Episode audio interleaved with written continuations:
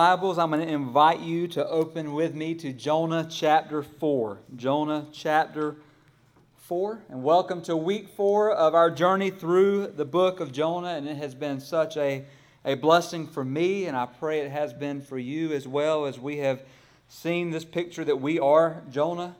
Um, and we're going to continue to see that today, but also just see this picture of who God is and that God still is who He's always been. He does not change. So, the book of Jonah is a story about a man, a city, a big fish, and a God who is relentless in his grace. And as we've said and try to make it clear week after week, that God is the theme of this book. His grace is the theme of this book. His mercy is the theme. And so this morning we come to the last chapter, and today's going to kind of be the bad news Next week, we're going to finish off this series by looking in Matthew 12 at how Jesus is the better Jonah and what Jesus brings um, to this whole story. But today is, I'm going to just tell you from the beginning, it's going to kind of be a, the bad part of this. It's going to um, hit us in ways that maybe we need to be hit by it. But before we recap kind of where we've been, I just want to lay two questions before you today. And when you are asked a question in church, it's always good for you to be honest because this is a good place to, to be honest. So, how many of you, if you would raise your hand, how many of you have ever been disappointed with God? Anybody raise your hand? Anybody? So, half of us have been disappointed with God. Maybe it was a childhood dream that was not um, fulfilled. Maybe it was a job promotion that we were passed over for. Maybe um, God didn't choose to use the story that we wrote for ourselves. Therefore, we are disappointed with God. But let me not stop there. How many of you would raise your hand and say that you have there's been a time in your life where you have been angry with God. Anybody ever been angry with God?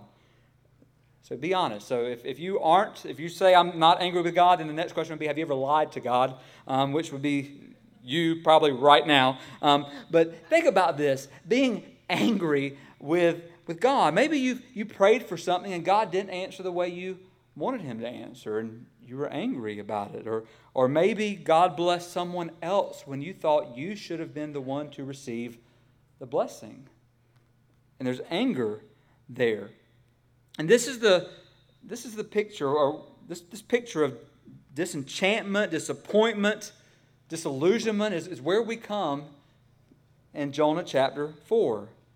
The end of Jonah is like a, a movie that we watch, and it ends in a way that we didn't expect. And so we, we gave our time watching this movie, and it ends in a way that um, we didn't expect it to end. So therefore, we're trying to process um, how it ended. We're trying to process do I really like it? I, I don't really know. I, I thought I did. Or it's like watching a movie, and the ending of the movie we hate.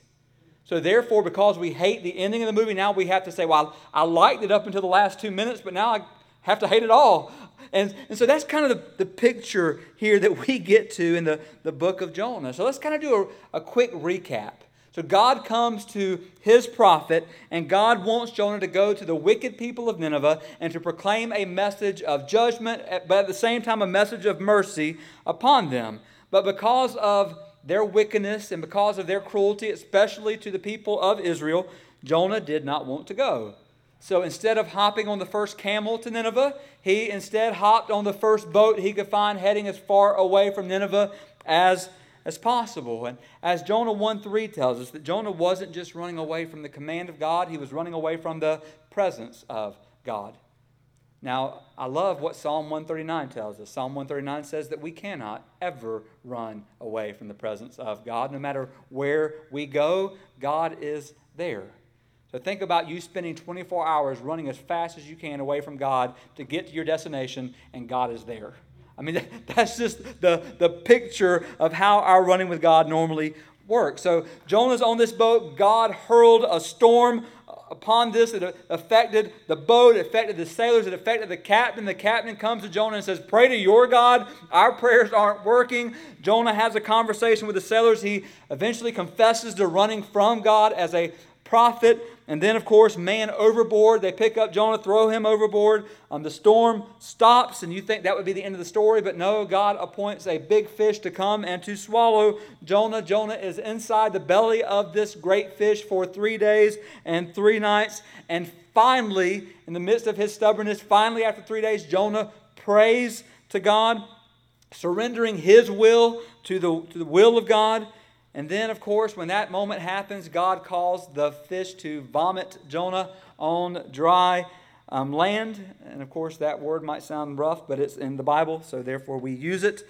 But think about this Jonah drenched in vomit on dry land, and that's not the end of the story. As we saw last week, God's word came to Jonah a second time. And last week, we rejoiced in the fact that, that we have a God who is the God of the second chance. Aren't you glad that God is the God of the second chance? Aren't you glad that God gives us chance and chances and, and continue to, do, to do that in our lives? But yet, we also notice that even though God came to Jonah a second time, God's command to Jonah didn't change. The command was still clear go to Nineveh. So God came to Jonah a second time and said, Hey, Jonah, when I said go to Nineveh, I meant that. I, I meant that. So I want you to go. So Jonah finally goes. He declares an eight word message. It's eight words in English, it's only five words in, in Hebrew. But the message is this 40 days and Nineveh shall be overthrown. Just imagine, what does that message do to us? It, that doesn't give us a great feeling, does it? I mean, that doesn't really speak to our emotions. That's not a great emotional response. We don't leave here going, man, it was so good to hear that word today. But that's the message that Jonah proclaims. And guess what? By the power of God and by the grace of God, God used those eight words to cause Nineveh to repent. This is the power and this is the grace of God. And think about this. Follow with me here. Therefore, the greatest miracle in the book of Jonah is not Jonah being swallowed by a great fish. The greatest miracle in the book of Jonah is a city who was dead in their trespasses and sins being brought to life. Okay, that, done, that did nothing for us. And let me tell you why that doesn't do anything for us. I was talking to a, a pastor a couple weeks ago, and the pastor, we were talking about India, and the pastor said, Oh man, tell me, tell me about the signs and wonders that are being done in India.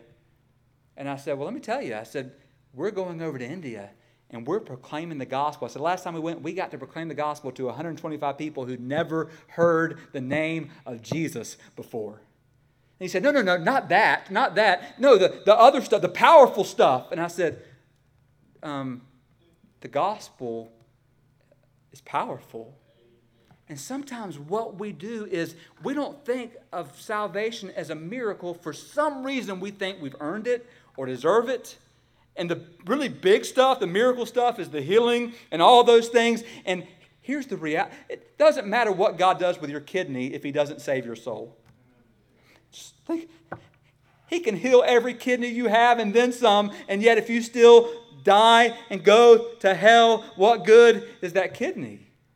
The point is, the greatest miracle in your life is not the fact that God healed your ingrown toenail, as bad as that can be. The greatest miracle in your life is that you were dead in trespasses and sins, and God brought you to life.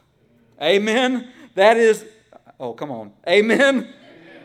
I'm preaching way better than you're amening, just, just so you know. So just, just think about that. They're brought to life. And this would have been a great place for the book of Jonah to end. Revival happens, the end. But that's not where it ends. For God's not done. There's still a piece missing.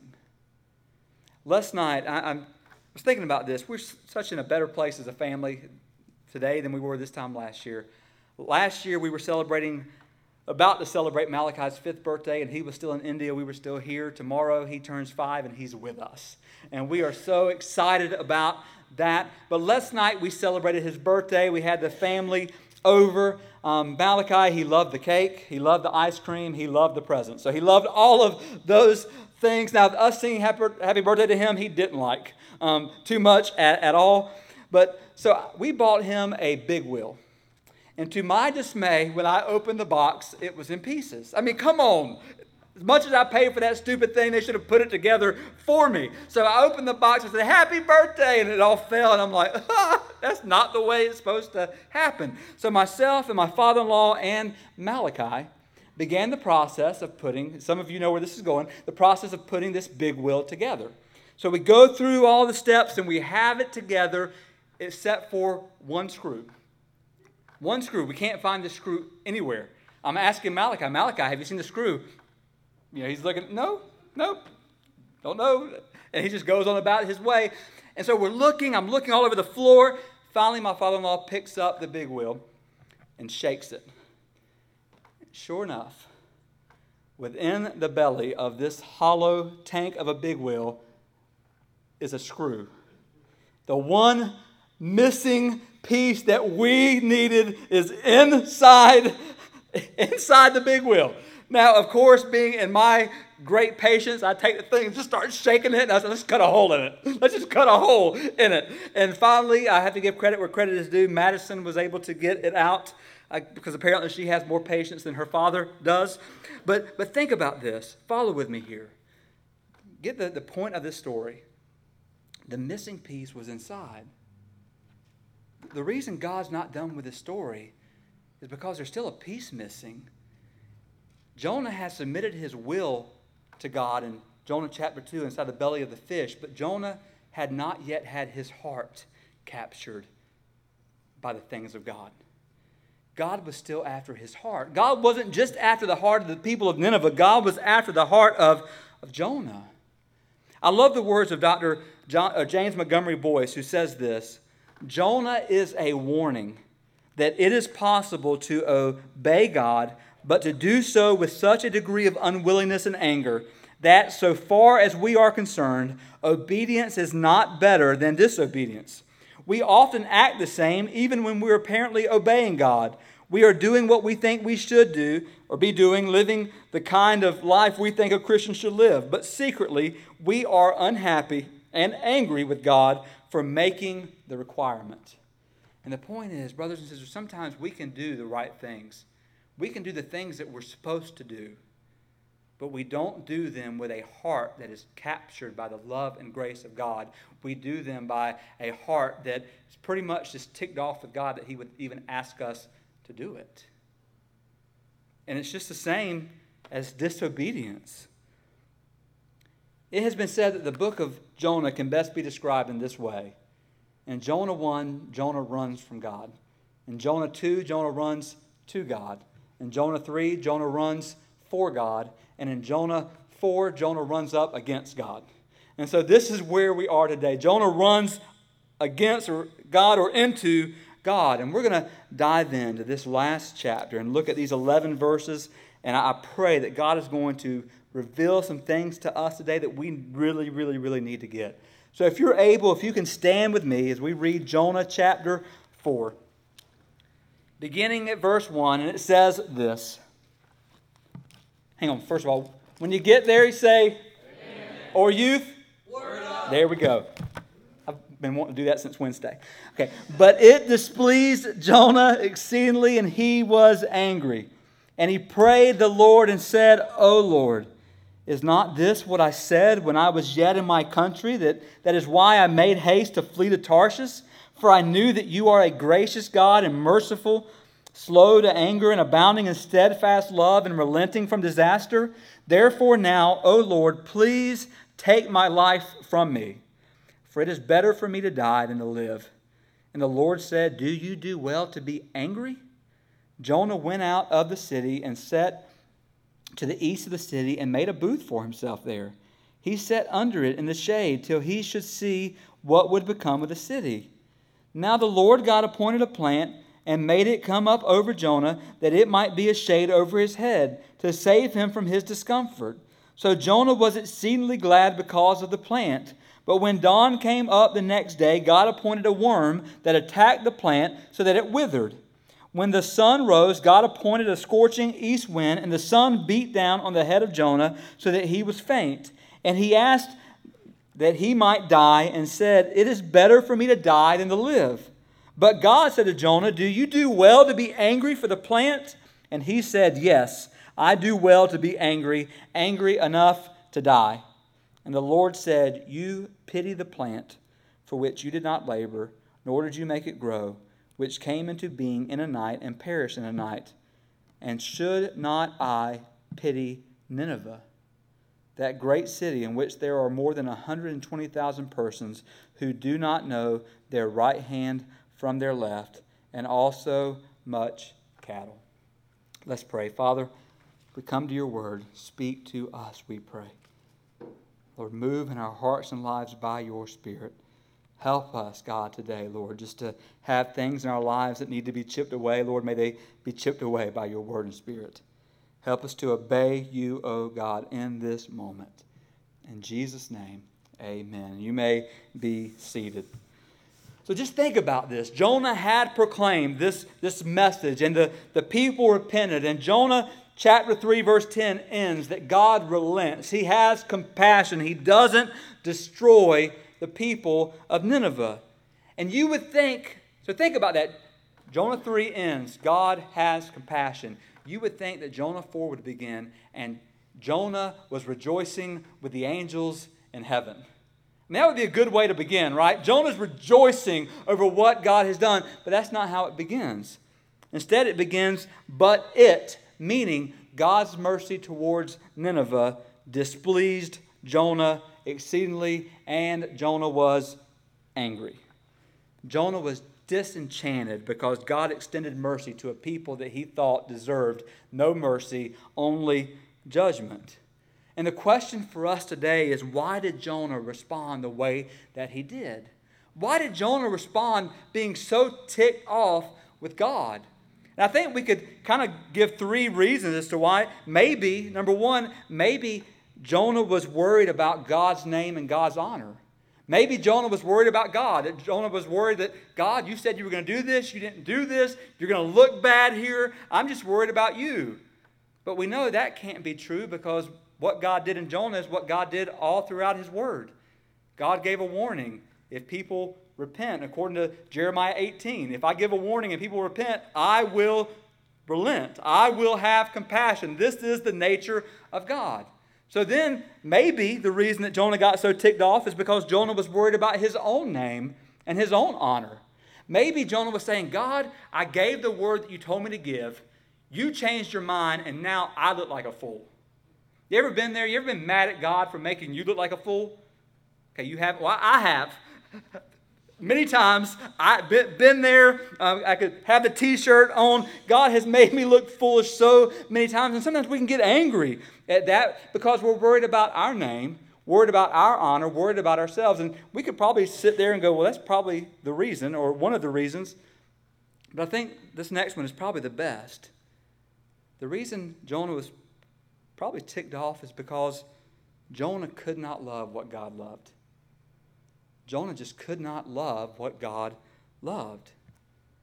So, because we are Jonah, that's what we've been saying every week, we are Jonah, instead of just giving you three truths found in, in, Jonah 4, what I want to do is I want us to be confronted today with three questions that leap off the pages of Jonah chapter 4. Questions that I believe will determine our individual um, lives and direction of our individual lives and future, but also our corporate lives, the direction of us as a church, where we are going. I think these four questions will help determine where we go from here. So let me just unpack these three questions with you today. The first question is this Are we unaware of the grace of God upon us? So, question number one Are we unaware of the grace of God upon us? Are we unaware of God's grace? Think about this. When we think about chapter 4, God or Jonah is displeased and he comes to God and he says, God, this is why I told you. So apparently there was a conversation before. Jonah just didn't run from God. There was a conversation. So Jonah said, I told you, God, I told you. This is what I said. I knew you were going to be gracious. I knew you were going to be compassionate. I knew you were going to do this. And then Jonah says, I knew that you were gracious and slow to anger and abounding in steadfast love. So God was, or excuse me, Jonah was ticked off because God forgave Nineveh. So, guess what Jonah does? According to verse 2, he prays.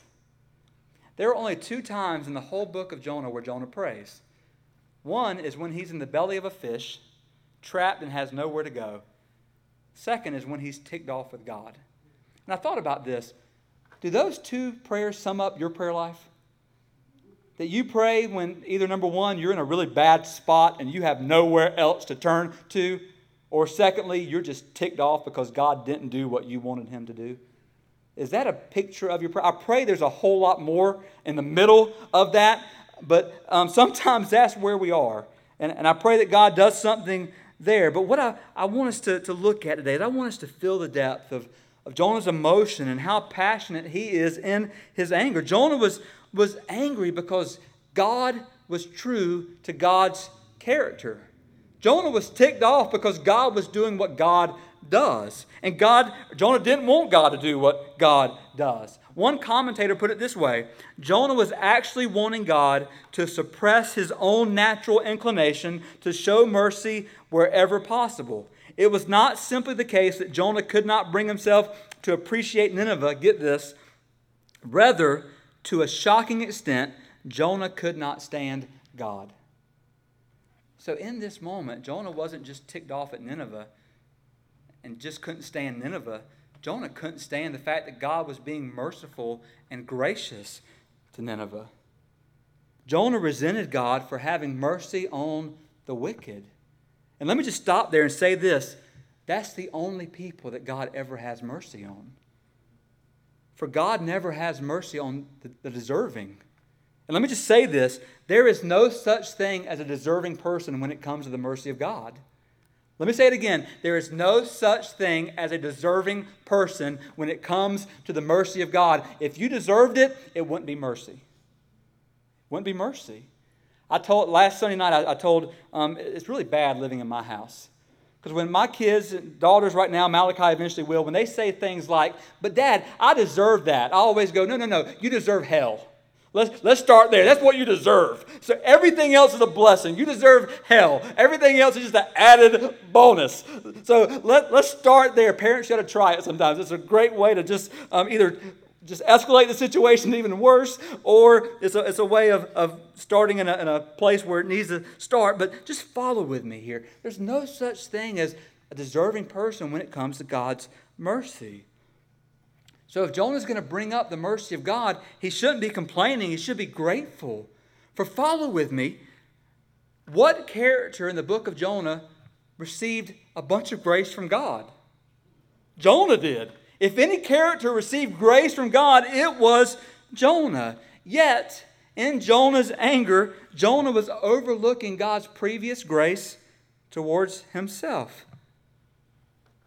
Jonah doesn't see where he compares with the people of Nineveh. Jonah's thinking to himself, My sin can't compare to theirs. The people of Nineveh, they're adulterers, they're idolaters, they're murderers. I haven't done any of that. I'm not near as bad as they are. You ever done that? You ever found yourself comparing yourself to somebody else, going, I'm not near as bad as they are? But think about this. What was Jonah guilty of? Jonah was guilty of shaking his fist at God and saying, No.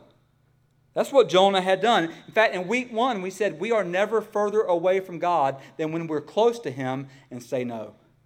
Never further away from God than when we're walking close to Him and we say no. But think about this. Follow with me here. What Jonah did at the beginning of Jonah 1 is a picture of the original sin of man, the one that damned the whole human race. What sin was that? It was a sin of saying no to God, rebelling against God, God giving a clear command to Adam and Eve, and Adam and Eve instead looking at God and saying, No, we're not going to do things your way. We're going to do things our way. And that one sin of Adam and Eve led to all the pain, all the suffering, all the corruption that came into the world. That one sin damned all the human race. And guess what today, brothers and sisters? We're all guilty of it. We're all guilty of it. Every single one of us in this room has looked back at God, the holy God, our Creator, and we have told Him, no. No. We have all done it. Every single one of us. So therefore, Jonah deserved condemnation and punishment when he ran from God, and instead, God gave him a second chance. Jonah received life instead of death but now, what Jonah wants for Nineveh is their death instead of their life. Does that sound familiar? Jonah received life instead of death, but now, when he's hurting a little bit from these people, he wants their death instead of their life. And sadly, you and I, we operate in the same exact way. In the words of Luke 7, Jesus is talking in Luke 7. Listen to what Jesus said You who have been forgiven little love little. And what Jesus is doing, and then he says, You who've been forgiven much, love much. And the point is, if we only see ourselves as being or having been forgiven a little by God, we'll only love him just a little bit. But if we see ourselves as being forgiven greatly by God, we will love him greatly. What do you see in your own life? Do you see a God who has forgiven you just a little bit because you're not that bad? Or do you see a God who has forgiven you greatly because you have rebelled against the holy God of the universe? Just like Jonah forgot his own rebellion, so, so we often forget our own rebellion. Just like Jonah forgot how gracious God was to him, so we often forget how gracious God is to us. But yet, when we remember our past, and even our present, and we remember how gracious God has been to us, guess what's going to happen? When we remember how good God's been to us, we're going to rejoice when God does what he does to the people of Nineveh. That's what's going to happen in our lives. The people who have received grace are the ones who realize we need to give grace. The question for us is kind of thought is if you see yourself as, as basically a worthy person, then you're going to get resentful when God forgives someone else who's way worse than you, and you're going to be really, really resentful when God asks you to care about them if you see yourself as a worthy person.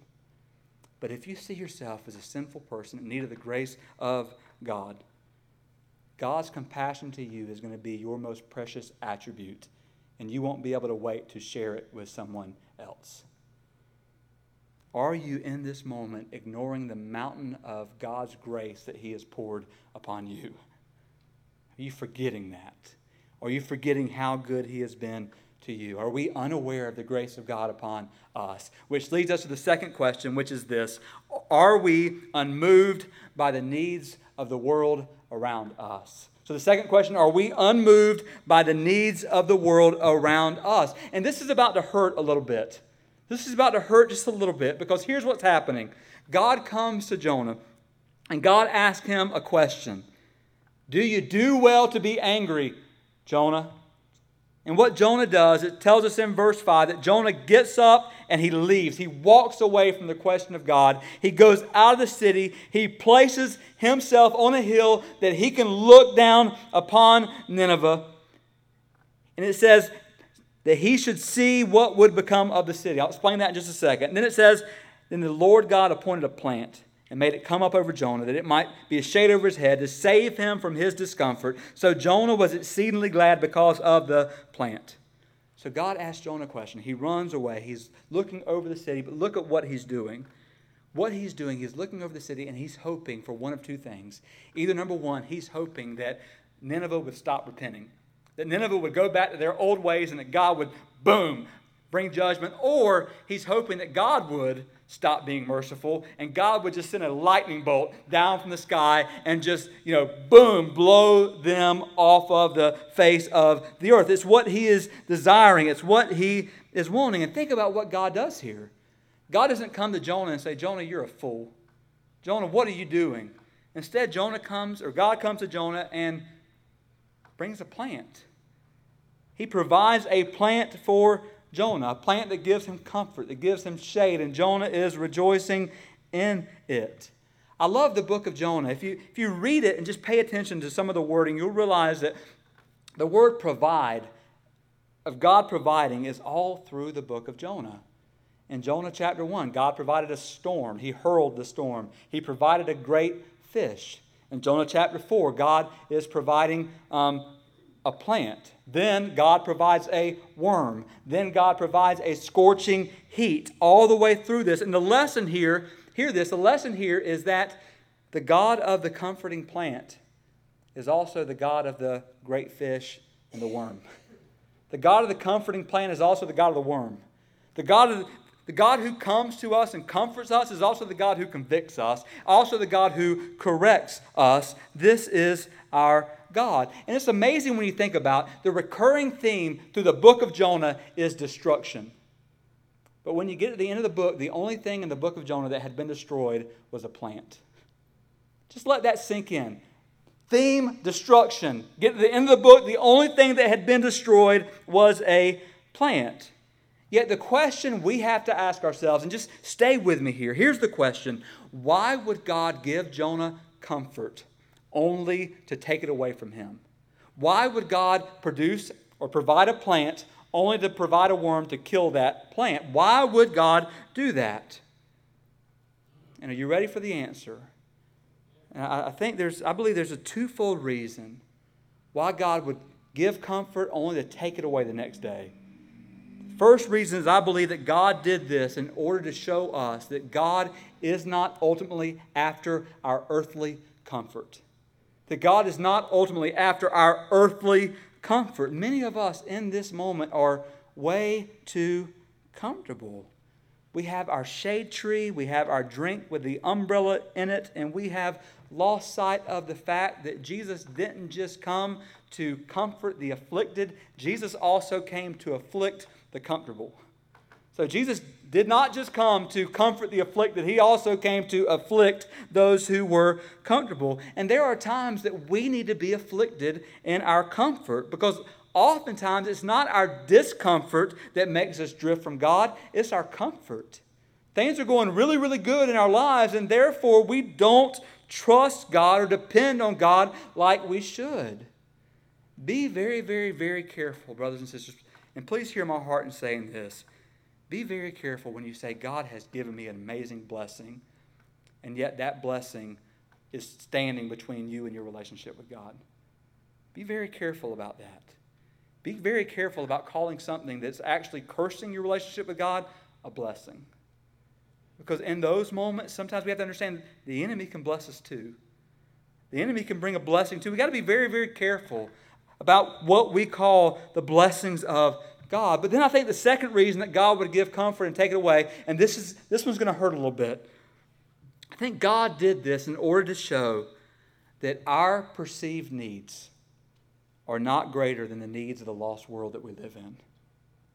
Our perceived needs are not greater than the needs of the lost world that we live in. Notice what Jonah does here in Jonah chapter 4. Twice in this chapter, Jonah responds to God by saying, God, I would rather die than to live without what I want. Think about this. Don't, don't end too soon on me. Don't, don't quit too soon. Jonah standing before God twice and says, Just kill me. You're not going to give me what I want, just kill me. And then stop for a second and think about what is it that Jonah wants. And what he wants is he wants Nineveh to die. He wants them to be destroyed. He wants them to be punished. So God, Jonah is saying in this moment, God, if you won't punish them, if you won't kill them, then just go ahead and kill me. In this moment, Jonah's needs were the only needs that mattered to Jonah. And when Jonah's needs weren't being met, Jonah wanted death. And let me say this very clearly, church. I'm going to say it clearly so you don't misunderstand a word I'm saying if your and my perceived needs, what we want and what we prefer for this church, is more important than the needs of the lost world around us, meaning their salvation. So if our needs are greater than their needs, then we want death too the death of the church. When our needs become greater than the needs of the lost world, then we're saying, just like Jonah, God, just kill us. God, we'd rather you kill us as a church. We'd rather just die here than, than for you to save them and us have to give up our comforts. Or let me say it this way if you believe that the mission of the church is to keep saved people happy, then that mission, the one you prefer, will lead to lost people staying condemned. So let me say it again. If you believe that the mission of the church is to keep saved people happy, then that mission will lead to lost people staying condemned. Is that really, do you really believe that that is the plan of God? Do you really believe that that's the mission of God for this world? That God came to send his son, Jesus, to die for our sins so we can gather together and just be comfortable and just think about us? Is that the eternal plan of God? I don't think any of us in good conscience can say that's got to be it. No, we know there's got to be more than that. Are we unmoved by the needs of the world around us? which leads us to the last question, which is this. The last question Are we unresponsive to the heartbeat of God in us? Are we unresponsive to the heartbeat of God in us? If you are a child of God in this room, you have the Spirit of God in you, and that Spirit of God, his heart is beating for a purpose. And either we, as children of God, are picking up on the heartbeat of the Spirit of God, or we are unresponsive to it. But here's what I love God gets the first word in the book of Jonah, and guess who gets the last word? God. And let me tell you something, in case you haven't figured this out yet God gets the first word in your life, and guess who gets the last word? God.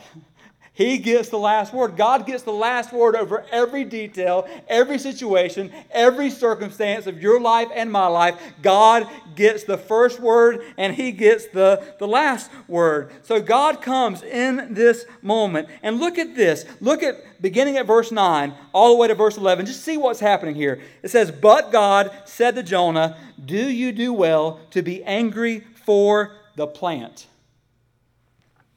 Just stop there and just think about that comical question. That's like you getting mad and angry, and let me just use a, a, Jordan Chambers word losing your sanctification over not getting your french fries and, and your, your value meal. And you losing your sanctification, and God saying, Are french fries really that important? God is saying, Is the plant really that some of you are going, yeah, I love French fries. You're, you're, missing the point. That wasn't my intended purpose. Is the plant really that important? And then it says this, and he, being Jonah, said, Yes. You're following with me? Yes. The plant is that important. Are French fries worth all this nonsense? Yeah, they are. Of course they are. And then in verse 10, and the Lord said, You pity the plant for which you did not labor or did you make it grow, which came into being in a night and perished in a night? Should and should not I pity Nineveh? When we talk about the heartbeat of God, we have to acknowledge and remember that God is a God with a compassionate heart. The only reason we are here today is because God's heart is compassionate and gracious towards us. In fact, let me go a step further. The Bible says that God his heart even moves towards those who are his enemies. And that's good news for us because according to Romans chapter 5, we were at one time his enemies. We were at one time enemies of God, but by His grace we have been saved. Therefore, we should be compassionate for what God is compassionate for. Our heart should reflect the hearts of God. So God says to Jonah, Jonah, you pity yourself. I pity sinners. Jonah, you care about a plant. I care about people. In fact, Jonah, I care about people just like you. 120,000 people, as a matter of fact, who are lost and don't even know the difference. And then listen to the question of God. Listen to how this, this whole book ends with a question Jonah, should not I pity Nineveh? Should I not pity them? Can you imagine us getting to a place where we would look back at God and say, No, God, you shouldn't pity them. You should pity me? Can you imagine us getting to a place where God says, Should I not pity your neighbor, your coworker, your family member who drives you absolutely insane? Or the people all the way at the ends of the earth? Should I not pity them? Can you imagine us getting to a place where we go, No, God, you shouldn't pity them. You should continue to pity me and me alone.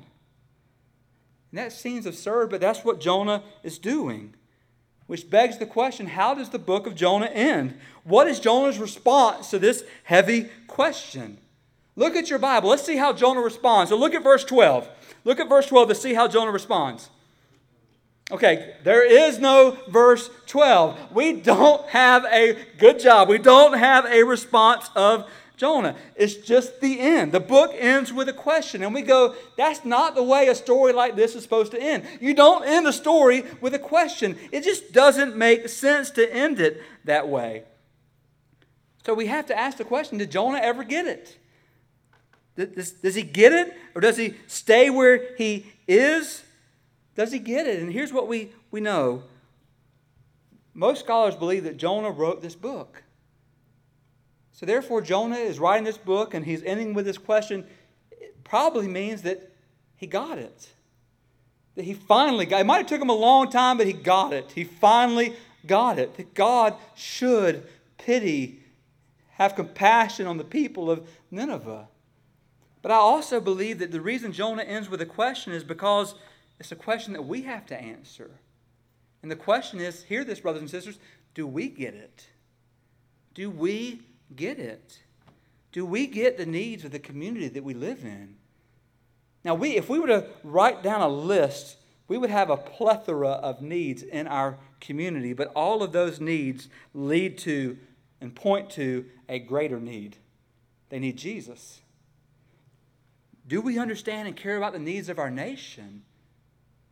When we think about events such as yesterday, let me ask you a question. Is our first inclination to get political and to point everybody to our political point of view or is our first inclination is to understand that it is the power of God and it is the gospel that leads to salvation. Your and my political view cannot bring one person into the kingdom of God. Only the gospel can do that. So, what are we doing in that moment? In that moment, do we understand the needs? The, the greatest need of our nation is not for them to think like you. That's not the greatest need of our nation. You're not the gift of our nation. Our, our nation's greatest need is Jesus. It has and forever will be. And then that begs the question is do we understand the needs of the world that we live in?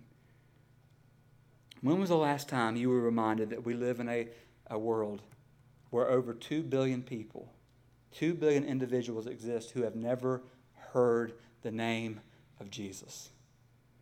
You know, we come into gatherings like this, and we spend a lot of time as the Western church rejoicing in the fact that Jesus is going to come again when almost half the world exists, they don't even know that Jesus has come the first time. We talk about his second coming, they don't even know he's come. They don't even, they don't even know he's come the first time. And we're celebrating the fact that he is coming again. And I want you to think about this. These are individuals just like you and me, made in the image of God. They experience pain and sadness and fear just like you do. I remember my first time in Haiti, poorest country in the Western Hemisphere. And I had I took over so many st- stupid American mindset over there that somehow we love our children better because we can give them more. And I, I remember God just breaking my heart when I see these Haitian moms holding these little babies that were skin and bones. And I'm thinking to myself, God began to break my heart they love their kids just like you do. They want the best for their children just like you do. People who know what it's like to experience fear and to be hungry and to feel hopeless and alone. People in this world who their going to hell is just as tragic as if it was us. And the problem is they're going to hell without someone telling them that a Savior has come? Do we really believe, just think about this today, brothers and sisters, do we really believe that every one of us who is on this side of heaven deserves the gospel to everyone who is on this side of hell? Do we really believe that? Do we believe that those of us who are on this side of heaven, meaning that God is still letting us live here on this earth, that we owe the gospel to everyone who is on this side of hell, who God is still letting them live? God is still having mercy upon them. Do we really understand it? Do we really get it? Which begs the question are we unresponsive to the heartbeat of God? Do we only care about ourselves, our needs, and our comforts? Or do we care about the wants and the mission that God has placed before us? Are we holding tight to our desires in this world? Is it about us or is it about Him? Are we forgetting the grace of God over our lives and how good God has been. I love the words of Charles Spurgeon, who says this If there be any one point in which the Christian church ought to keep its fervor at a white hot heat, it is concerning missions. If there be anything about which we cannot tolerate lukewarmness, it is in the matter of sending the gospel to a dying world. If we should give ourselves anything, it should be taking the gospel to a dying world. The book of Jonah shines the spotlight on God's incredible mercy, love, and grace. Get this for humanity, for all of humanity. While at the same time exposing our hearts or places in our hearts that don't line up with the heart of God. So there are places in your heart and my heart that don't line up with the heart of God, which begs the question is will we join our hearts, our souls, our minds, our being with the heart of God in the mission of God, all for the glory of God? Will we do that, or will we be like Jonah, sit here in our hammocks with our arms crossed, fussing and fighting because we want God to make this whole thing about us? When God has already told us from beginning to end, it will never be about us. It will always be about Him. And the sooner we get on board with that, the happier we will be. Let us join ourselves to the mission of God for the glory of God. I'm going to ask you to stand. I'm going to ask the musicians to come forward, and we are about to enter into a time of invitation. We're asking whatever God is telling you to do that you would, you would do it all for His glory. So let's pray. Father, we just come before you in this moment, God, this heavy moment, Lord, this heavy word. Lord, all we want to do, God, is we want to be very clear of what your word says. And Lord, if we read it, God, as your word has declared it, we will, as James says, we will see ourselves very clearly in the mirror of your word. So help us in this moment, God, as we are looking at ourselves very clearly in your word to ask the question have we forgotten how much grace you have poured upon us? Are we living for our own comforts or are we living for the needs of the world around us? And will we silence your heartbeat in us that is beating for the lost and dying world around us, or will we begin to hear that heartbeat and will our hearts begin to beat along with yours? God, that is our prayer. That is our questions, God, that will determine where we go from here. God, help our heartbeats to beat along with yours. Finish this time today. In Jesus' name.